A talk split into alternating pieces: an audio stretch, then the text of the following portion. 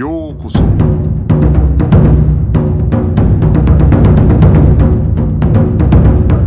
Eu sou o Gustavo e você está ouvindo o Budocast. Bem-vindo a mais um Budocast. Hoje a gente vai falar um pouco sobre as técnicas do jiu-jitsu, a origem do nome, é um pouco como elas eram usadas antigamente.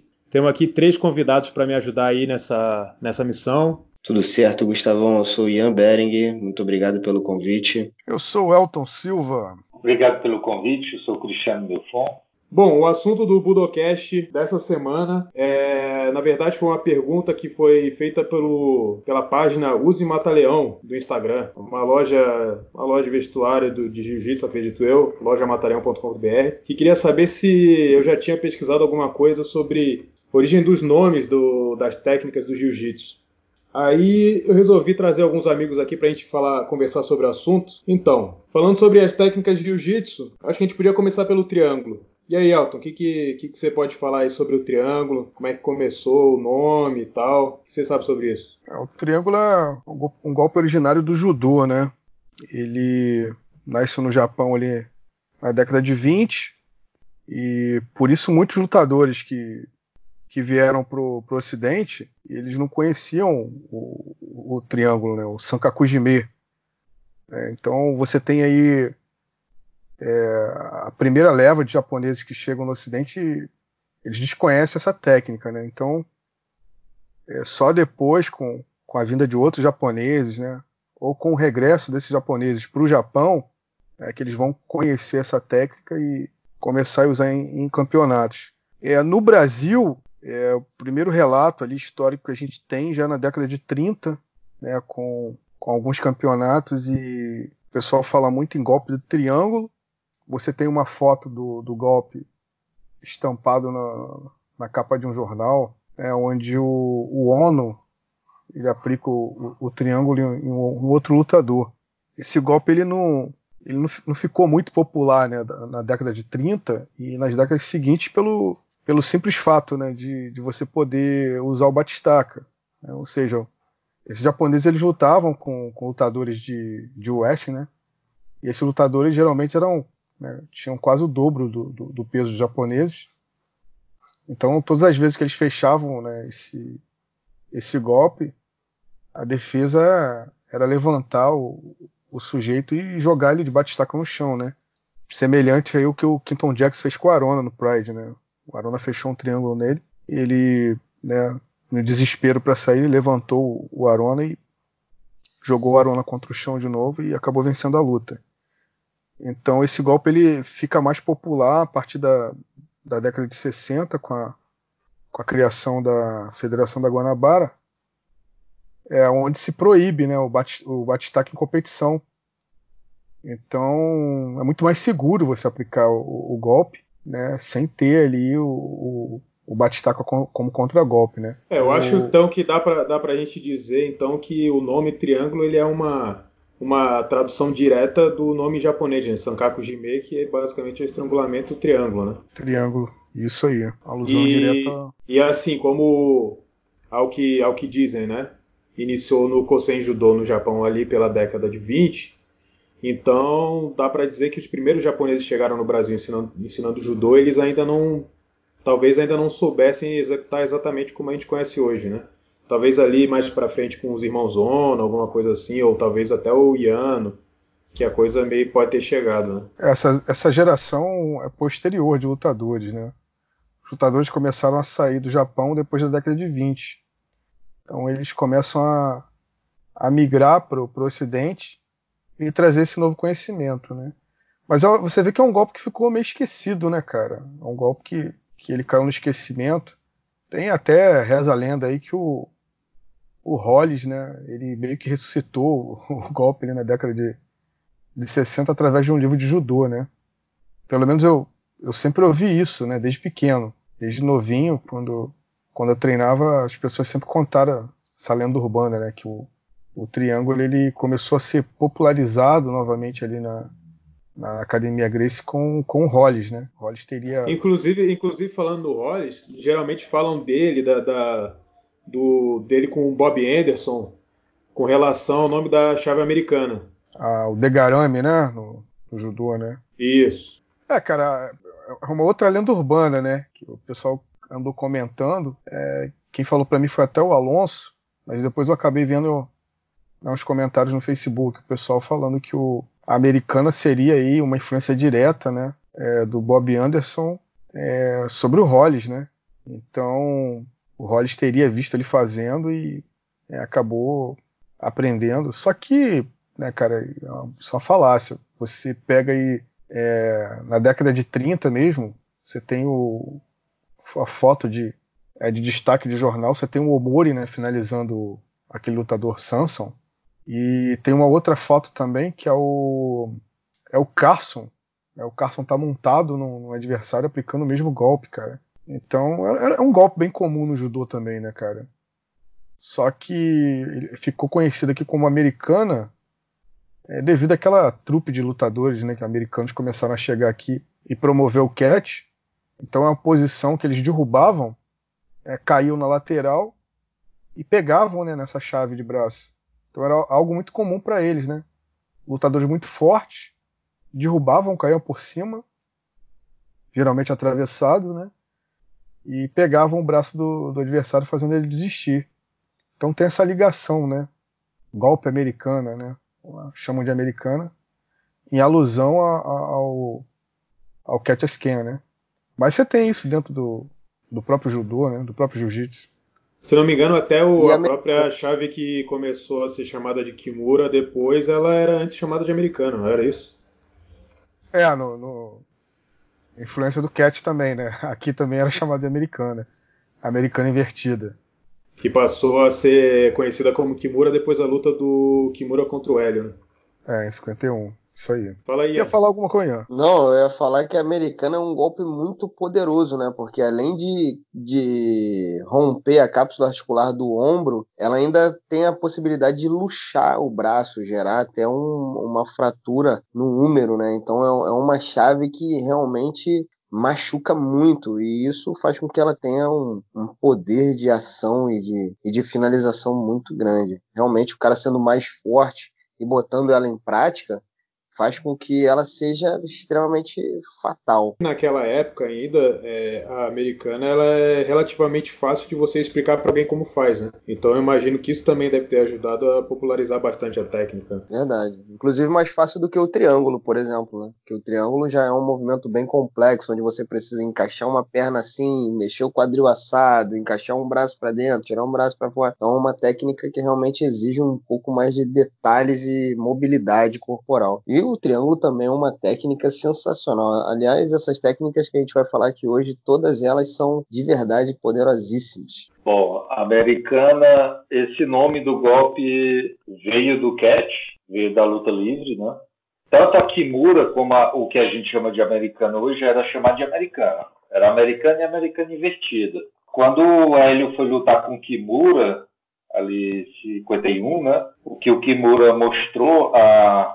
a chave Kimura, ou seja, a americana invertida, o Hélio teve que ir para o jornal para mostrar que conhecia, que aqui já era conhecido isso, e que eles sabiam como era e tal, porque era uma coisa bem estranha, assim, é como se essas chaves fossem da luta livre e no jiu-jitsu não, não fizesse ou não fosse conhecido, alguma coisa assim, porque... Tem até um jornal, acho que de cinquenta também, que fala do, do Udegarami, quando vai falar de judô, de alguns golpes de judô, mas não, parece, aparentemente, não era conhecido nas academias de jiu-jitsu, assim, não era utilizado a, a, o que a gente chama de Kimura hoje. É como se fosse um golpe da luta livre.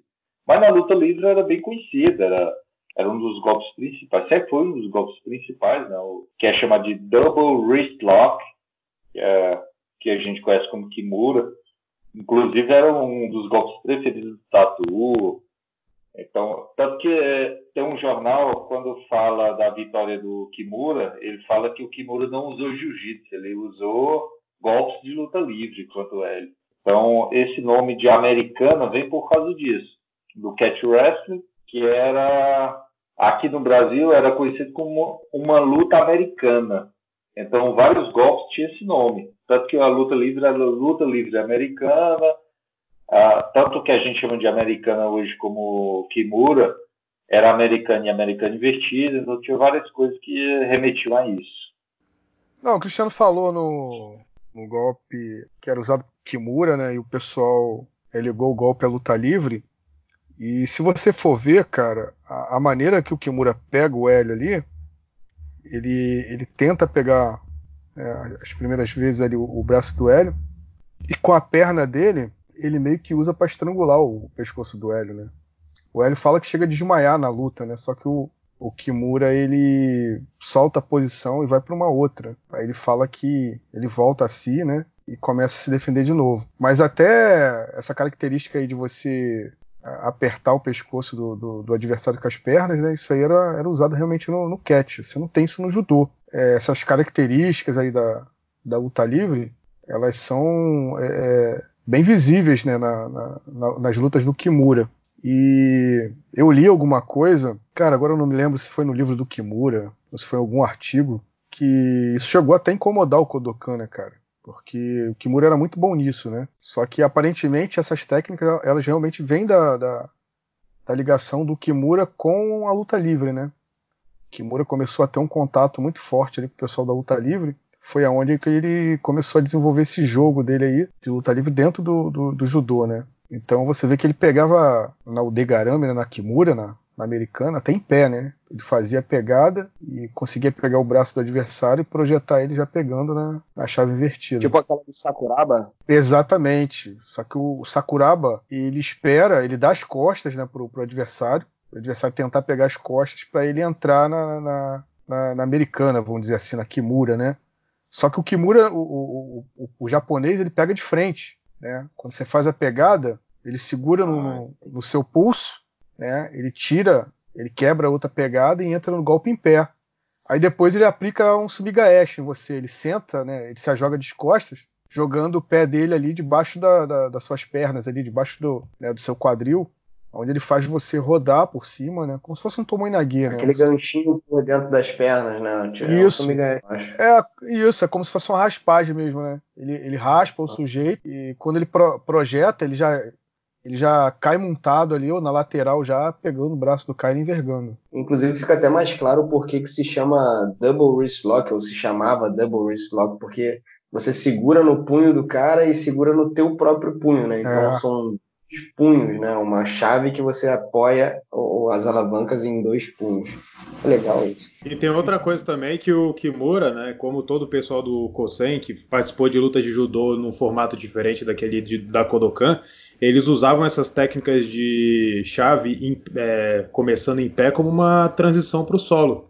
Porque como no Kosen Judô muita, muito se resolvia da luta no chão, É, não necessariamente o cara estava atrás daqueles, daquelas técnicas de projeção mais, é, vamos dizer assim, clássicas do judô, né? Então, para eles, a, a transição da parte em pé para o solo era, às vezes, mais importante do que simplesmente derrubar o cara. O objetivo não era fazer o ippon, e sim continuar a luta no solo, é isso? É, digamos assim, como é, é, você tinha quase que o tempo ilimitado, vamos dizer, as regras eram muito semelhantes ao, ao nosso jiu-jitsu brasileiro, no sentido de dar tempo para o cara solucionar a situação no, no solo, então é você conseguir é, levar o cara para o chão já com uma posição encaixada, imagina, é uma, é uma vantagem tão grande quanto você tentar derrubar o cara é, com as costas no chão, entendeu? Porque imagina hoje no judô, né? Você fica pouco tempo hoje no judô no chão, o, o juiz já manda levantar, né? Sim. Então aí provavelmente começaram a tentar emendar nos estrangulamentos, então por isso pode ter surgido guilhotinas e, e, e estrangulamentos como o Mataleão. É mais ou menos daí que começa a surgir os tipos de, de apertões é. de pescoço que a gente pode falar. Ainda falando do, da americana, essa, o double wrist lock, né, o Kimura em pé, era muito comum do catch. E no Japão já estava, assim, já tinha invadido ali no pós-guerra, principalmente, o, o o pro wrestling, que hoje a gente chama de luta marmelada, mas que era um espetáculo, já era bem comum. E o Kimura, quando chegou no Brasil, ele, o, o Kato, aquele, aquela trupe toda, eles fizeram uma demonstração de pro wrestling. Inclusive incomodou incomodou a comunidade brasileira como um todo, porque aí, antes de lutar com Hélio, eles fizeram uma demonstração de pro wrestling, várias posições, ou seja, dá para entender que o Kimura, não só o Kimura, né, mas a trupe toda já, te, já treinava e participava dessas, dessas exibições, dessas, desses espetáculos. Então, isso já dessa época. Então, já era muito comum no jogo do Kimura tá, essa, essa estratégia de catch. Então, aqui no Brasil já tinha um catch meio híbrido, tinha a luta para valer e tinha marmelada, mas o Kimura estava vindo para cá com uma estrutura de espetáculo que, para eles lá, já era praticamente exibição. Então, era muito comum para eles.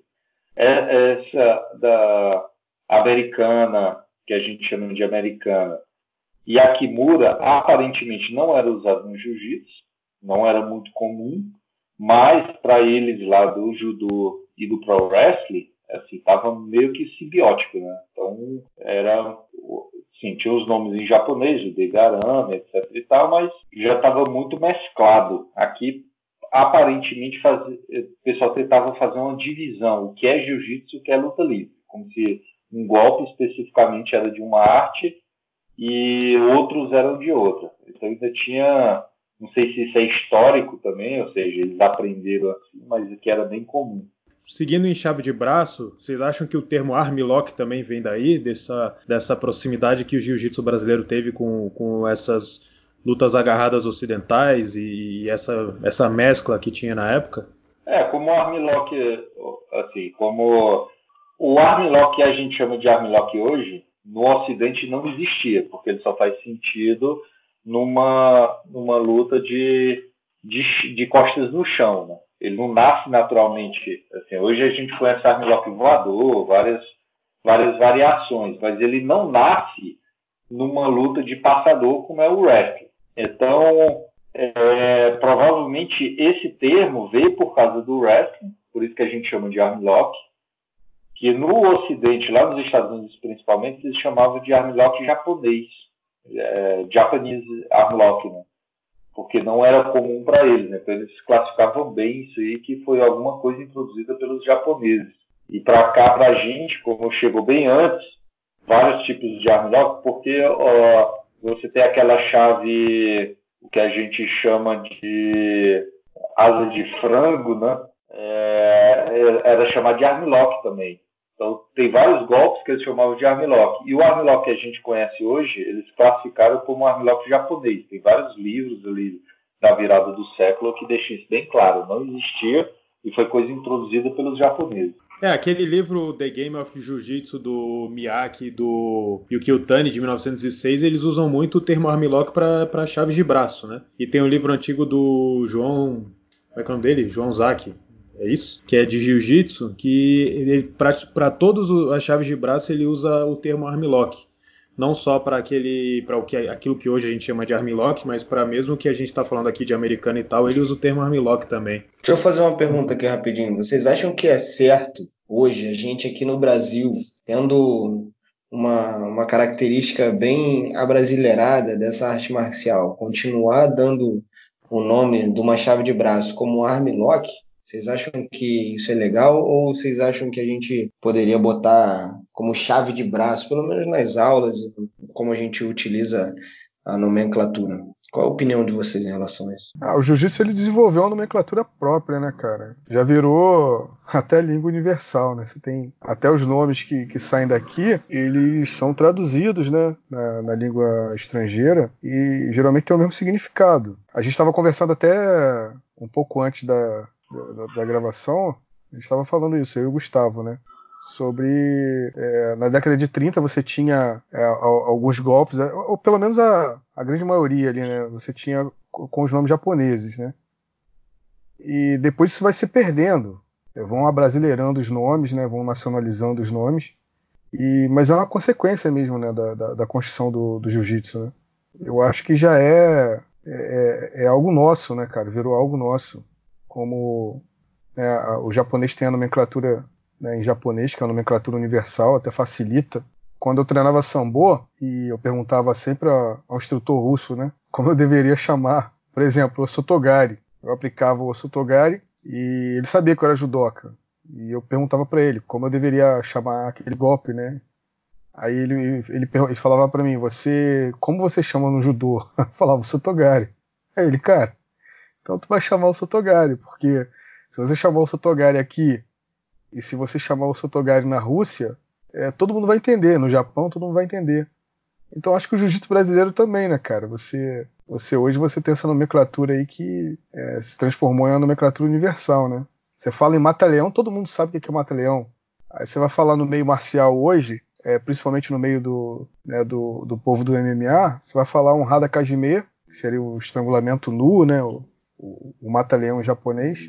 A grande maioria não vai entender. Então falou mataleão, todo mundo sabe. Montada, né, armlock, triângulo, e por aí vai. E tem alguns casos que também acontece o contrário, né? Então já existia um nome, por exemplo... É, o Tomoe Nage, eu acho que muitas das, te- da, das quedas hoje que usa no jiu-jitsu, o pessoal usa nomenclatura japonesa. Então, Tomoe Nage, o pessoal chamava de balão. Aí agora se usa, não, não vejo ninguém mais falando balão, pelo menos não, não, não existe mais o costume, eu acho.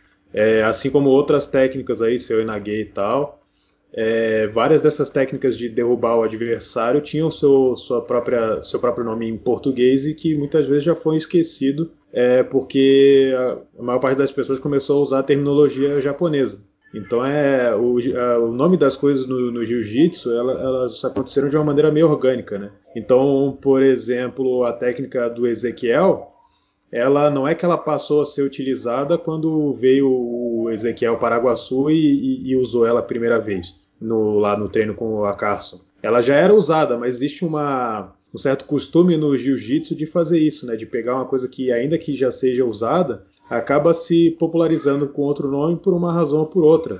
É, Kimura, Ezequiel, pelo nome de um cara que usou em algum momento que é, chamou atenção, alguma coisa assim. O Dela Riva, né, que, que pegou e estruturou todo um sistema daquela posição ali de guarda, ainda que a gente possa encontrar vídeos até de antigos de judô com, com, com uma posição ou muito parecida ou a mesma posição, mas aí o, o Dela Riva vai lá, usa aquilo de uma, uma certa maestria e aquilo ganha o nome dele, né, cria todo um sistema ao redor daquele, daquela posição. Então tem muito disso no jiu-jitsu, né? Jiu-jitsu brasileiro, no caso. Cara, a minha, a minha teoria é que, assim, a cada dez anos, aproximadamente, uma técnica ou um conjunto de técnicas, ela desaparece, ela, de, ela cai em, em desuso, ela deixa de ser utilizado e todo aquele pessoal que, que começou a treinar a partir daquela geração não conhece, não conhece mais. Por exemplo, você pega... Quando eu comecei a treinar jiu-jitsu, em noventa e sete, o... chave de pé e perna, em geral, era um negócio mal visto assim, no jiu-jitsu. Era uma coisa feia até. Ninguém, ninguém fazia chave de perna. Só ali depois, quando começou o U F C, que, que popularizou os vale-tudos, que começaram a... Ah, assim, depois de dois mil, né, que começou a profissionalizar, entrar o M M A, que misturou várias outras artes, que o pessoal do jiu-jitsu aceitou a chave de perna. Aí você pega a chave de perna, era o golpe preferido do Hélio, do Hélio Gracie. Chave de pé e chave de perna. Era o que ele pre- preferia, assim, de, não só de treinar, como de aplicar em, em competição. Inclusive, muitos alunos dele nem sabem, alunos que... sei lá, ainda estão vivos aí, passaram mais de cinquenta anos convivendo com ele, não sabem disso. Como o triângulo, todo mundo diz hoje que foi o Hollis que introduziu no jiu-jitsu, não, o triângulo. Pô, nos anos cinquenta a gente tem evidências de que o pessoal conhecia o triângulo. Só que numa época que valia batistaca, valia tesoura, vários golpes que hoje são proibidos, o triângulo não era tão efetivo. Porque, porra, você mete um triângulo, o cara te levanta e te sapeca no chão. Já vi vários exemplos disso aí. Não era tão efetivo assim na época. É... E provavelmente o pessoal deixou de lado e, não... e caiu em desuso. Então você vê que muita técnica, ela depende muito do momento. Ela desaparece, depois volta. Você vai encontrar ela antigamente, há, sei lá, setenta, oitenta anos atrás, e hoje em dia praticamente ninguém conhece. Como, por exemplo, no, ali nos anos trinta, o hammerlock, que eu tinha citado, né, a asa de frango, como chamam, era muito comum. Hoje em dia quase ninguém, eu não vejo mais ninguém fazendo isso. Mas, porra, era um golpe, era um golpe assim, comum de todo mundo. É, um golpe que era comum do cash também, que era que eles chamam de arm scissor, que é aquela, a chave de bíceps. Hoje você também não vê quase ninguém aplicando isso. E antigamente todo mundo fazia isso na luta. Então tem golpe que cai em desuso, outros voltam. Eu acho que é mais ou menos isso. Bom, e partindo para estrangulamento, guilhotina e mata-leão. De onde é que vem esses nomes aí? Alguém sabe? Cara, mata-leão eu nunca achei em registro antigo. Assim, esse termo é muito dos anos setenta para cá. Eu nunca encontrei. Talvez o Elton vai falar aí que já achou, mas nunca vi nos anos trinta, anos quarenta, anos cinquenta, ninguém falando desse mata-leão. Todo mundo falava em gravata, gravata de frente, gravata por trás. Assim, no, no catch, né, no, no wrestling, na luta livre, você tinha a guilhotina, já vinha, mas também chamava muito de gravata. Então, quando os primeiros japoneses chegam é, no ocidente, eles começam a, a divulgar o jiu-jitsu, os lutadores ocidentais eles falam que não existe, né? É muita novidade, né, na, na, na técnica dos japoneses. E eles começam a fazer umas comparações, né? E você tem algumas fotos ali de, de, de alguns lutadores, né, fazendo esses estrangulamentos, né?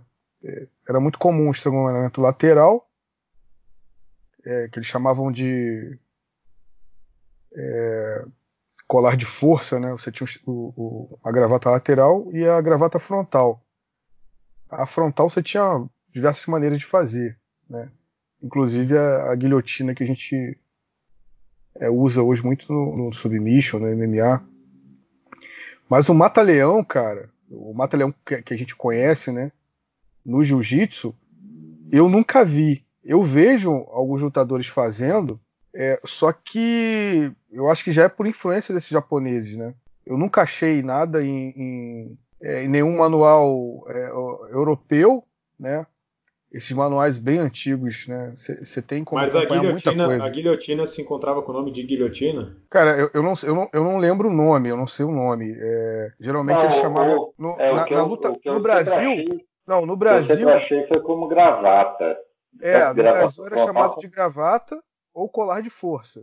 Você tinha, você tinha essas Mas duas isso, isso em português, né? Mas eu digo, em, em outras línguas, qual era o nome? Ah, cara, eu, eu não lembro. É, é, é, em francês, é, é, o colar de força é, já é uma tradução do, do, do francês, né? É, em inglês é estrangulamento mesmo. Então você tinha estrangulamento frontal, estrangulamento lateral e estrangulamento pelas costas. Então você não tinha muito, assim... É, tudo que era mata-leão... O Bulldog Choke era chamado de, estra- de estrangulamento. Então, eles é, é, davam até nome de lutador, que era especialista nisso e tal. Resumiam tudo como estrangulamento. É, o, esses golpes eles chegam primeiro no Brasil, é, logo no início do século ali, com, aquela, com aquelas trupes ali do, do Pau Pons, né? E os nomes eram, eram chamados é, em francês, né? Os lutadores eram, a maioria, franceses. Então todos os nomes que você usava era, era francês. Então o, o próprio colar de força é uma tradução direta do francês, né? Então o colar de força você tinha é, apertando de frente só com, com o pescoço, né? E você tinha apertando de frente também segurando o pescoço, né? E o, e o braço do, do adversário. E tinha umas variações ali, o cara fazia meio que um triângulo de mão pela frente, é, o outro dava um mata-leão também, né, segurando é, o, o pescoço do, do adversário, né, de forma frontal. Mas esses estrangulamentos eles começam a chegar aí na, na, nas, na, nas primeiras trupes, né, de, de lutadores europeus. Eu ia perguntar se a guilhotina não pode ser um apelido, vamos dizer assim, um apelido carinhoso, porque é, é muito, o movimento é muito similar àquele movimento onde, eu não, não sei exatamente aonde nasceu isso, não sei se foi na Inglaterra ou na França, que as pessoas eram postas em, em guilhotinas, né, e se arrancava a cabeça da pessoa, deixando aquela faca correr e arrancar a cabeça fora. E a, a própria guilhotina, que eu também sempre aprendi, principalmente na defesa pessoal, como uma gravata, uma gravata frontal. Inclusive eu ensino, quando eu vou ensinar na defesa pessoal, como uma gravata frontal, defesa de gravata de frente. É, mas a, a guilhotina não pode ser um, um apelido carinhoso, porque realmente é para arrancar a cabeça do, do sujeito fora. Ele estrangula também, mas pô, praticamente arranca a cabeça fora, né? Não, com certeza. Mas assim, a teoria que eu tenho, é, como o Guga estava falando, né, o Cristiano também, é que varia muito, né, de, de, de década, aí os golpes caem em esquecimento e tal. A teoria que eu tenho, cara, para esse monte de nomenclatura, é, isso nasce ali com a, com a federação, né, cara? Eu acho que o negócio é meio sistematizado ali. A Federação da Guanabara, na década de sessenta. Tanto é que você tinha aquela apostilazinha, né? Você tinha uma apostilazinha ali com os nomes. Eu acho que a coisa começa a ser mais sistematizada, pelo menos na, na nomenclatura, né? Uma coisa, vamos, vamos, vamos dizer assim, mais uniforme, né? Porque os golpes era... É, não tinham os mesmos nomes, né, dependendo da, da localidade. Você tem isso não, não só no, no judô, no jiu-jitsu, né, mas você tem na capoeira também. Você aplica o mesmo golpe, né, não tem quase diferença nenhuma, né, às vezes é um detalhe. Mas dependendo da região, é, o golpe leva outro nome. Eu acho que a partir da criação da federação, a coisa meio que, que foi se, é, se tornando é, é, uniforme, né? É, eu sei que assim, no wrestling americano, eles têm uma técnica que chama de guilhotina, que ela é bem diferente dessa guilhotina, né? E até quando o jiu-jitsu chegou nos Estados Unidos, é uma coisa que começou a causar uma certa confusão ali com o pessoal que vinha do wrestling para treinar jiu-jitsu, porque eles tinham uma... Para eles, a, a técnica guilhotina era uma outra técnica, né?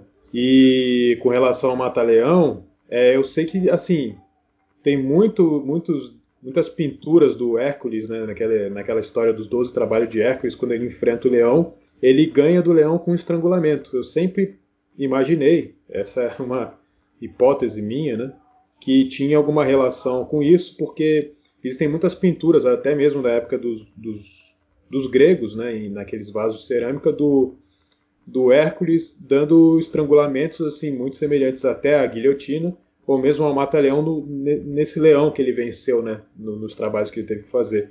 Então por isso que eu perguntei se de repente numa outra língua não, já não, de repente essa, esse termo mata-leão não, não viria de alguma, não sei, da greco-romana, alguma arte europeia, alguma coisa assim. Isso foi uma, uma hipótese que eu, que, eu, que eu imaginei, né? É, eu, eu já pesquisei sobre mata-leão, não achei em outro idioma algo semelhante. Eu também imaginei que foi por causa das pinturas, mas se foi, foi coisa de brasileiro, né? Porque eu não achei em inglês, não achei em outro idioma, no Ocidente, é, falando desse termo mata-leão. E as pinturas ali do, do contra o Léo da Nemeia, né, do, do conto, é, tem pintura tanto mata-leão por trás, como guilhotina. Então... É, realmente, e eu não, não achei esse termo mata-leão, nunca achei esse termo mata-leão no, nos registros antigos. Assim, não parece ser uma coisa que usava nos anos trinta, nos anos quarenta, nem nos anos cinquenta. Então, provavelmente foi uma coisa bem recente isso aí. Ou, sei lá, porque se falava muito de, de, de estrangulamento, né? Se, se falava muito disso. Talvez alguém nomeou da, esse estrangulamento aqui agora vai se chamar mata-leão, como a gente tem o Ezequiel, como o Dela Riva. Mas isso parece ser muito recente, não, não é uma coisa muito antiga, não. Porque eu não achei nada, assim, tem que ver do pessoal que está vivo ainda, que treinava ali nos anos cinquenta e sessenta, se eles se lembram, se chamavam já desse termo. Porque em termos de registro de livro, jornal, não tem nada. Nem no Ocidente, nem aqui no Brasil. É, a gente tem algumas outras técnicas, como mão de vaca, por exemplo, uns termos que eu acho, que até, eu acho até engraçados, assim, né? Que eu acho que são bem característicos do jiu-jitsu brasileiro, assim, que parece realmente uma coisa bastante orgânica nessa, nesse nascimento de nomes no jiu-jitsu, dessa, mescla com outras artes, né, não ser uma coisa é, totalmente presa aos termos japoneses ali no início, e também é passível de receber novos nomes ou nomes recebidos de outras artes, né? Como é que chama mão de vaca em, em, no, em japonês? Cara, tem o Kotegaeshi, né? E tem o... Aikido. Aikido. Aikido. eu, eu sempre ensino como, como Kotegaeshi, né? Só que o, o Kotegaeshi, ele, ele é meio lateral, né? Você torce a mão meio pro lado. A, a mão de vaca no jiu-jitsu, né? A gente faz ela de, de frente, é, pelo menos a, o que sempre me ensinaram no jiu-jitsu é fazer de, de forma frontal, né? No, tanto no judô, no aikido, a gente torce o, o, o punho um pouco na lateral. Mas eu chamo de Kotegaeshi também. Tem o, o a massa frango, é, esganagalo, tem mais do que... Só massa tem nome pão. Assim. Massa agora pão. Tem twister, é, arco e flecha, estrangulamento arco e flecha, guarda borboleta, guarda tartaruga. Rapaz, os caras estão criando cada coisa que eu vou te falar. Poxa, o, o, esses, esses dias o cara colocou lá, é, o cara tava pedindo uma explicação no, no fórum da meia guarda-aranha. O que, que seria isso, cara? A meia guarda-aranha é uma guarda, é como se fosse uma... Você entra com, por exemplo, eu botei minha perna direita no meio das pernas do cara, tá? No meio das tuas pernas. E enganchei como se fosse uma Dela Riva invertida, entendeu? A Dela Riva de fora, a Dela Riva de dentro. E a outra perna eu boto no teu bíceps, é uma meia guarda-aranha. Entendi, cara. Deu pra desenhar aqui, meia guarda-aranha. E... Mas é que não é uma meia guarda-aranha, é, é uma... uma variação ali da guarda-aranha onde você deixou uma perna cair para dentro. Tem gente que chama de Dela Riva reversa. E aí começa essa criação de nomes que, cara... É, o, o legal do jiu-jitsu, né, cara, é isso, né? O jiu-jitsu tá, tá sempre evoluindo. Você, você tem uma posição hoje, daqui a pouco o cara cria outra, daqui a pouco chega um, um louco lá com outra, e o negócio vai evoluindo de uma tal maneira, cara, que não para, velho. Você pegar o... o os campeonatos de jiu-jitsu aí da década de, de dois mil, né, que eu gostava muito, daquelas lutas, e você vê, você comparar com as lutas de hoje, né, cara, é totalmente diferente, né, cara, uma, uma embolação, é uma embolação a mais aí com essa coisa de berimbolo. Eu, particularmente, eu não, não sou fã muito de berimbolo, não. Eu é, a impressão, a impressão eu que eu per... tenho é que ah, antigamente se usava muito o termo variação, né, a variação disso, variação daquilo. Isso. E aí quando chegou nos Estados Unidos começou a ter que ter nome para tudo, né? É, me parece que é uma coisa muito mais que veio dos americanos do que do Brasil mesmo. Eles são mais metódicos, né, que a, que a gente assim no ensino. Isso é bom por um lado. Agora, uma dúvida aqui falando em estrangulamentos e mataleão, guilhotina, é, eu não sei se vocês iam falar do estrangulamento de gola. E eu vejo que eu só conheço o estrangulamento de gola no jiu-jitsu, né? Não, não sei se tem no judô. No judô também, mas o judô e o jiu-jitsu praticamente são a mesma, a mesma é, estrutura, vamos dizer assim. E o estrangulamento de gola, ele já existia há muito tempo ou também foi algo desenvolvido é, recentemente? Eu acredito que... essa parte de estrangulamento usando a, a vestimenta, ela até já tinha alguns é, estilos europeus, mas a gente vê que no Japão, quando o, começam a haver esses desafios de jiu-jitsu, isso ganha uma proporção muito grande, porque o que, que acontece? É, a vestimenta antiga da luta entre adversários de jiu-jitsu, a manga do... vamos chamar aqui de kimono, que é como a gente geralmente fala no Brasil, a manga do kimono ela era bem curtinha.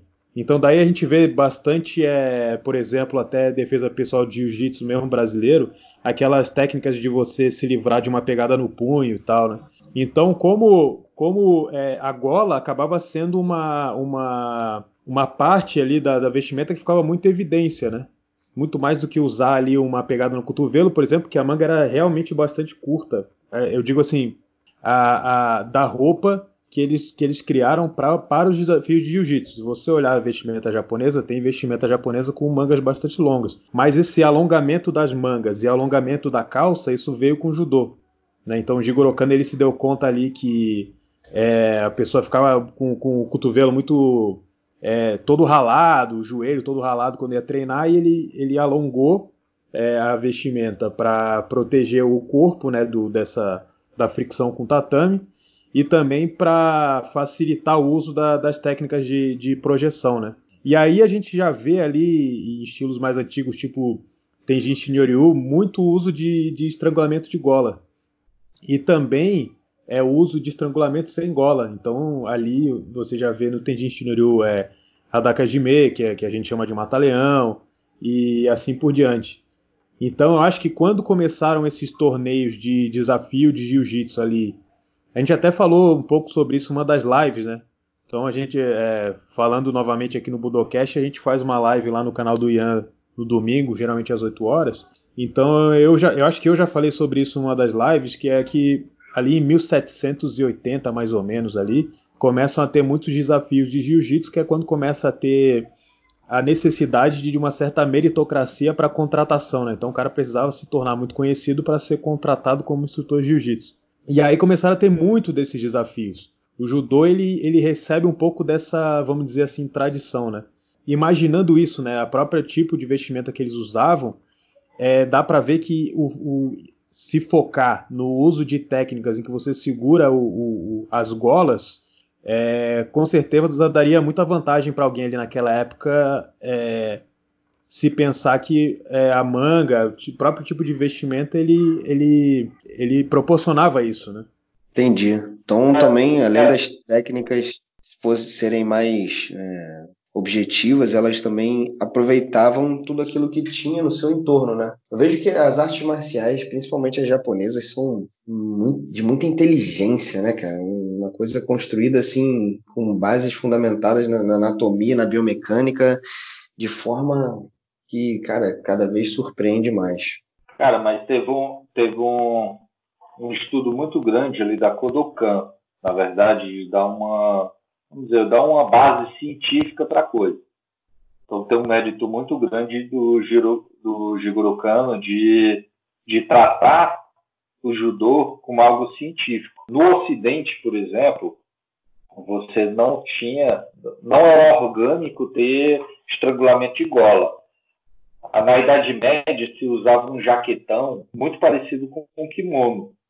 Só que ele era muito fechado, ele era de botão na frente, né?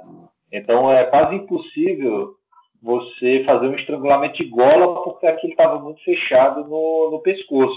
Então não dava para entrar pegada. Então por isso que você não tem nenhum tratado conhecido.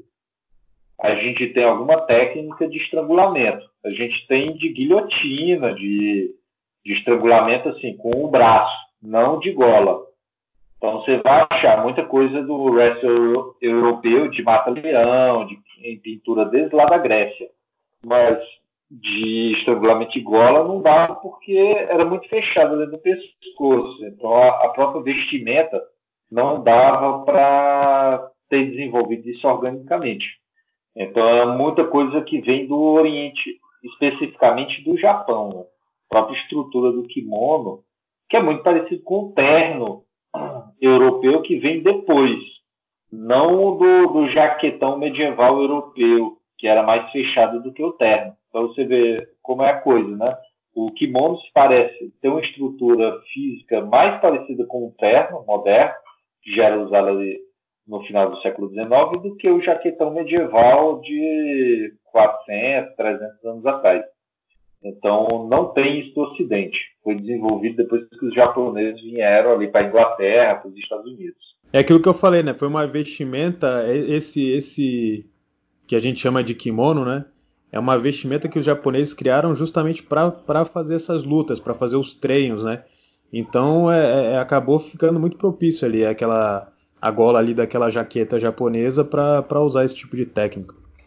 E assim, os estrangulamentos a gente vê desde os estilos mais antigos de jiu-jitsu, ele já existia algum tipo de estrangulamento. Mas dá para ver que a partir desse período houve quase que uma especialização para esses é, que eu chamo, né, duelo, luta de desafio entre estilos, né, entre escolas. Existem então, só para terminar mesmo aqui, a última dúvida que me surgiu, existem estilos que é, exploram mais, vamos dizer dessa maneira, os ataques de pescoço, e isso pode ter, de alguma forma, influenciado é, segmentos, vamos dizer assim, por exemplo, a família Grace, né? Eu vejo que a minha, a minha linha de aprendizagem de, aprendizagem de jiu-jitsu veio do grande mestre Hélio Grace. E tanto meu pai quanto meu avô, que foram alunos, né, de alunos do mestre Hélio, são muito bons no estrangulamento. E eu acabei tendo como escola o estrangulamento de gola. Por isso que eu perguntei o estrangulamento de gola. Eu faço muito, aprendi desde criança a fazer isso aí. E, e isso pode ser, então, que tenha um, um, um fator histórico relacionado a isso? Então, esse estilo que eu falei, o Tenjin Shin'yo-ryu, ele é um dos estilos que dá base ao judô, né? E o judô, no início, ele era muito focado também em estrangulamento de gola. Se a gente for pensar que... É, houve algumas modificações de regra ali no início do judô que tiraram, foram tirando, né, chave de pé, chave de perna e tal. Você vai vendo que o foco acaba sendo ali chave de braço e, e estrangulamento, né? Agora a gente vê que o Hélio, ele, se, ele virou um mestre nisso aí, né? Então, em algumas lutas dele contra alguns japoneses, ele toma uma série de quedas que na época, pela regra, não valiam a vitória. E aí, eventualmente, o cara, quando caía ali naquela armadilha dele, ele catava o, o, o pescoço do cara e acabou a luta. Então, várias lutas dele ali, quando ele lutou contra o Kato, foi assim, né? Então, o Kato acabou entrando ali na guarda dele e, e, e apagou, né? Eu acho que tem, vamos dizer assim, o estrangulamento, às vezes, ele tem aquela coisa do meio da artimanha, assim, né? Porque uma coisa é você é, aprender tecnicamente, simplesmente, como fazer a técnica, outra coisa é você meio que ter ali a... alguns princípios que vão te nortear no meio da luta ali, né? Pra meio que tá inserido no seu jogo, tentar enganar o cara, né? Isso. Cara, o, o Hélio, como eu falei lá atrás, o Hélio, ele gostava mais de chave de pé e chave de perna. Quem era mais especialista em estrangulamento era o Yano e o George, irmão do Hélio. E tanto que eles faziam de dentro da guarda fechada. Eles tinham uma técnica, até tem um jornal que conta mais ou menos como é que eles faziam, mas... É... O ruim sem ver vídeo, esse tipo de coisa, né, pra gente entender. Que ele deixava a mão frouxa ali, o cara tava trabalhando na guarda, ele deixava a mão frouxa e quando via ele, pá, pegava. Tanto o Yano como, como o Jorge fazia muito isso.